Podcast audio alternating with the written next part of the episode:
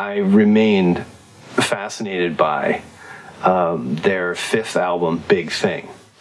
Uh, this is an album that they barely mention. It's glossed over in almost all interviews with the band, not as much as the album that followed it, which was an absolute train wreck called Liberty. Um, Liberty was such a catastrophe that Duran Duran didn't even tour it.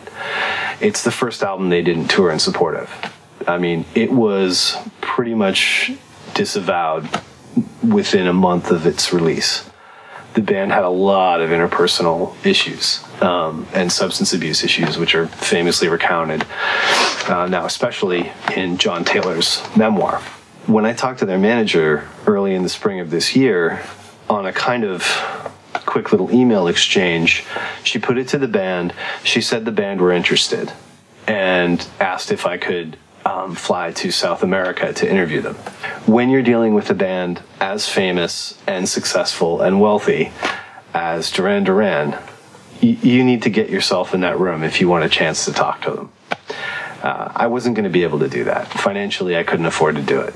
Their manager was extremely nice to even speak to me um, and, and take my call and take my emails.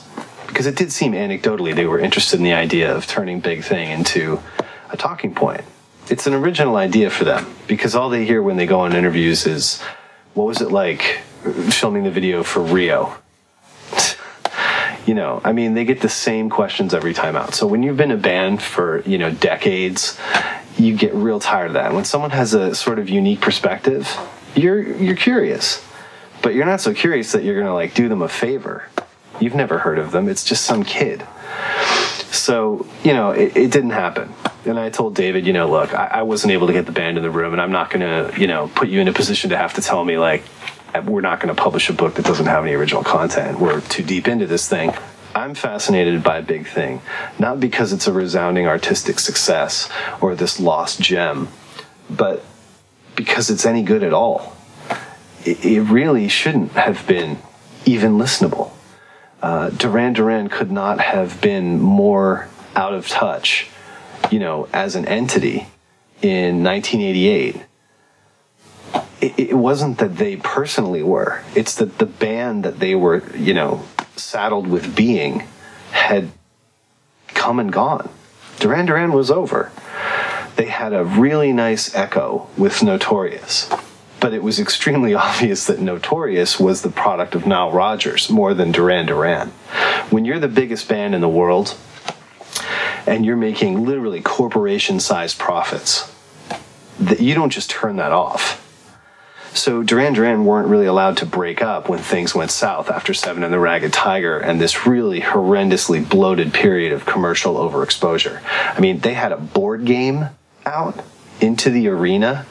They had this awful protracted pseudo live uh, film called Arena.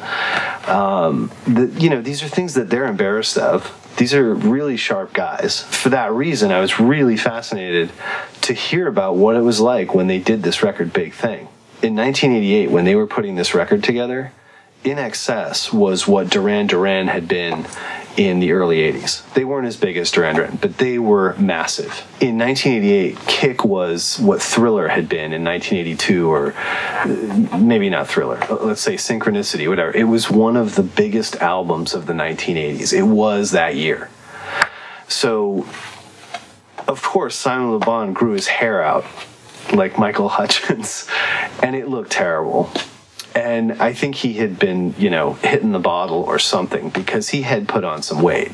Um, I'm not, you know, anorexic myself, but I'm not the lead singer in Duran Duran either. There was always a lot of pressure on him to keep his weight down um, because he had, you know, chubby cheeks. He was a pretty boy. But by the time a Big Thing, it was a different question entirely. When they did the, the video for the third single, Do You Believe in Shame? He's wearing an overcoat you know, they get in the studio. What's going on in England? Manchester, baggy. House music is everywhere. Uh, Frankie Knuckles has been coming up the chart. Uh, Mr. Fingers. Um, the UK charts have gone through the whole Jack period of Jack Your Body, Jack Masterfly. It's just like, you know, a lot of fad stuff was going on in the mid 80s in the UK. But the house music thing had teeth. And it really was creating the subculture that exploded into you know rave and all of these things kids love to talk about from you know 88 to 91 92 um, things really were in a groundswell with underground electronic music especially in england. Duran duran were clocking that and not in an opportunistic or cynical way. You gotta realize these guys had been essentially djs of their own club they did some really cool radio sets that you can look up on the internet and find where you know they were kind of laying down the mood that had been in their club the rum runner um, in the very early 80s and when they started I mean, they sounded like Blur. I always was totally blown by how people were listening to those early Blur records and they weren't like, well, this just sounds like like you know when Duran Duran were wearing pseudo Berlin suits and you know their bangs were like this um, in '81.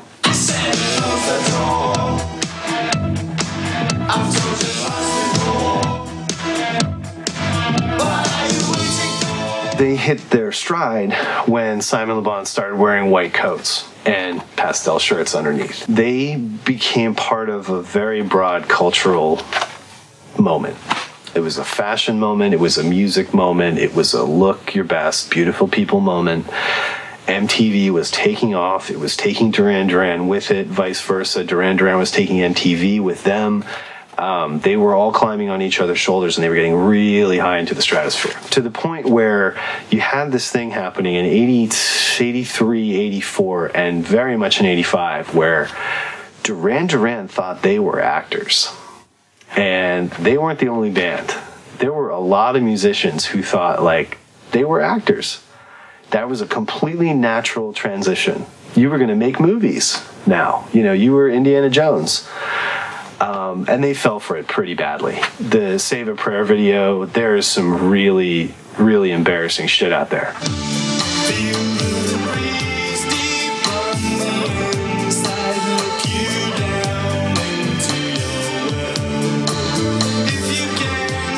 But it's great because they were kids. They were like early 20s. They were so young and they were loving it. They didn't know what the fuck was going on. There's no one there to keep you in check. There's no one there to, to keep your ego at bay. The only people around you are all telling you you're even better than you think you are. It's not just Coke, it's, it's a psychological thing. You are surrounded by people who are telling you you are the second coming they're telling you you're the Beatles. Somehow Duran Duran survived this. They had really strong managers coming out of the Rum Runner, and um, those guys were there for them. But they wanted to break up. Now, they couldn't turn off the money. So I mentioned this earlier. What they did is they started two side projects. One was Arcadia, which is Simon Le Bon and Nick Rhodes. Now, Nick has always been portrayed as the arty one, and he did interviews with Andy Warhol and was just, you know, always talking about his photography that he did. That was his kind of character in the band. He was the arty one. John Taylor wanted to rock, Andy Taylor wanted to rock. When they were down in Australia doing Seven and the Ragged Tiger, their just protracted, awful, difficult third mega album that was a complete shit show. Um, they met Nile Rodgers from Chic. Now, Nile was down there working on Original Sin, INXS's first solid hit. But Nile had done something a lot more important than INXS's Original Sin. Nile did David Bowie's Let's Dance. When you're Duran Duran and you're the biggest band in the world, and you go out and you do your two side projects, one of them, I think Simon Le Bon said that he thought that uh, Arcadia album, So Red the Rose, was the most pretentious album ever recorded. He's not wrong. It's really bad. Robert Palmer, who was previously just kind of a blue-eyed soul anomaly with a couple of you know ballads to his name, um, he wants to do the Bowie thing. So Taylor's, well, they're not related. Uh, John and Andy Taylor get together with the drummer from Chic, I believe, and Robert Palmer, and they do the Power Station artistically, not a lot going on here. The story Taylor tells is they were working on what became Some Like It Hot as a kind of like Caribbean cool pastiche song. And like Robert Palmer walked in the room and he went like, and it's hot when the heat is on. And like that's that's how the song happened. He finished the line Some Like It Hot with that and then boom. Some like it hot, but you can't tell how hot till you try. Like hot, so let's turn the heat till we fly. Power Station were hugely successful. They sold tons of records in America and all over the world. And they had a big, you know, they were playing big festival dates. Um, people were thinking this was just going to be the thing. It was going to take off. And Duran Duran was over. Just get yourself untied, yeah. Now, are you gonna do it? Yes. Let's get out of here. what happened, and no one's ever told it in these terms, but it seems to me Robert Palmer kind of fucked them. He decided he was going to go do a solo career with all the lessons he learned from the boys in Duran Duran, and he went and did Riptide and Heavy Nova with two indistinguishable hit singles, Addicted to Love and Simply Irresistible. Uh, these are two of the most cynical pieces of dog shit you're ever going to hear. I don't mind the songs. The thing that pisses me off is he did these two videos with all these leggy model women in black tube dresses and just like smattered with red watery lipstick, you know, mugging and and shaking it behind him and he's dressed up like a character out of fucking Wall Street. It's just the grossest, most misogynistic macho bloat shit.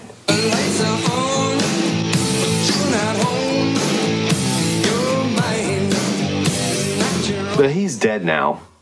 Nobody in Duran Duran's ever said a bad word about him that I know of. They were probably friends through the whole thing. But the way it looks from the outside is pretty unseemly.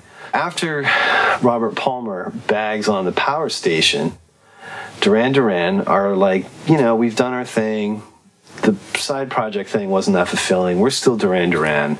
Um, you know, while we've been apart for almost two years, we've continued to make millions and millions of dollars on trading cards.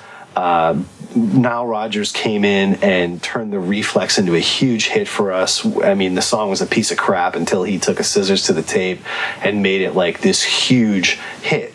And you know, he turned a song that was it was exactly the same as Rio, every other single they've had. The Reflex, New Moon on Monday, it's all the same, right? And it's Duran Duran, it's their sound. Um, not to take anything away from that, but they were a very conservative band in terms of changing up their sound until they met Nile Rodgers. And he took Reflex and turned it into like a huge, hard, you know, crashing mid 80s Frankie Goes to Hollywood thing. And it saved Duran Duran. It made them, it helped them transition into the kind of, you know, white denim collar up thing away from the pinup boy cutesy thing. It made him a little bit more edgy, you know, because Wham and all this other shit was going on. They, they needed to update their image, and the Reflex, the video and the song did that. What were they going to do next? Well, they did this, they, they fell apart. They did the two side projects. When they got back together, they got back together with Nile. And what was going on at that time? 1985, 86? Prince.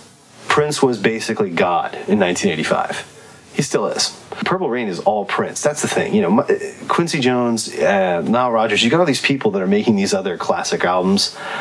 Prince did everything himself. You can't make a big enough case for how incredible that guy is. And so Duran Duran in the studio and with Nile Rodgers, and what do we do now? Well, Nile's coming off huge, you know, horn hits for Bowie and Let's Dance, and you know Prince is coming out with Kiss in the in the mid '80s. You know, Jimmy Jam and Terry Lewis, and you know the Oberheim OB8 and the Ensoniq Mirage keyboard synth. The the orchestra hit you know, Janet Jackson's Nasty, the control period. The orchestra hits are everywhere. Notorious didn't really go that far. It wasn't like the Human League's Human um, or that Janet Jackson record. It was still swinging, it was still full band sounds. Apart from the, the title track, Notorious, which is a fucking phenomenal single, the record wasn't really there. They didn't have it all together because they were kind of like letting Nile Rodgers drive because they were just getting back together and they were very tentative about, you know, what what they were and who their identity was. Predictably, critics hated Duran Duran. They had always hated them. And so they laid everything at Nile Rodgers' feet. They were just like, well, duh. You know, they went in the studio with Nile Rodgers. They came out wearing, you know, white shirts and, and black suit coats. And they, they look really mature. And, you know, they got the black and white video. And it just, it looked like they really had just pulled a couple pages out of Bowie's book. And so critically, they got absolutely tarred and feathered and they personally were starting to get a little bit out of control too. Um, Simon Le Bon was really acting very flaky around this time. You see interviews, and he just is out of his fucking mind. He he's just they didn't know where they were coming into their late twenties, and so they didn't know what they were supposed to be anymore. They tried to get all macho for a period with the leather jackets, and then they were, you know, they kept talking about how many chicks they were banging, and it just got really weird. Uh, 80 the 86 period with Notorious. Nobody remembers this stuff, but it was pretty ugly. So then they kind of got their feet under them, and they're like, "Well, let's just let's become our own thing again. We're Duran Duran. Let's do it ourselves. Let's take everything we've learned and let's make our own album." So they go into the studio, and they come up with three pretty solid singles. Um, I don't want your love.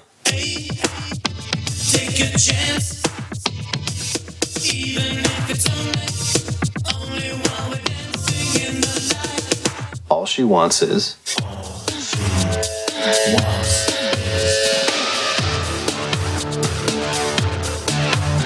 And do you believe in shame?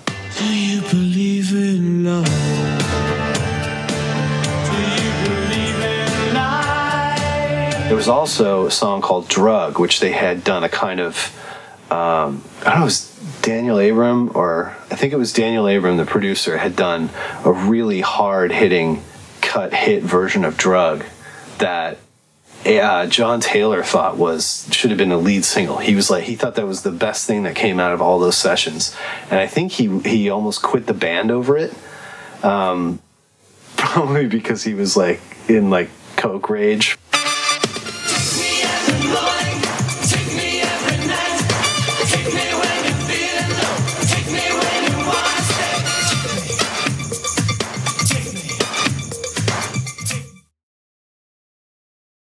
Arcadia.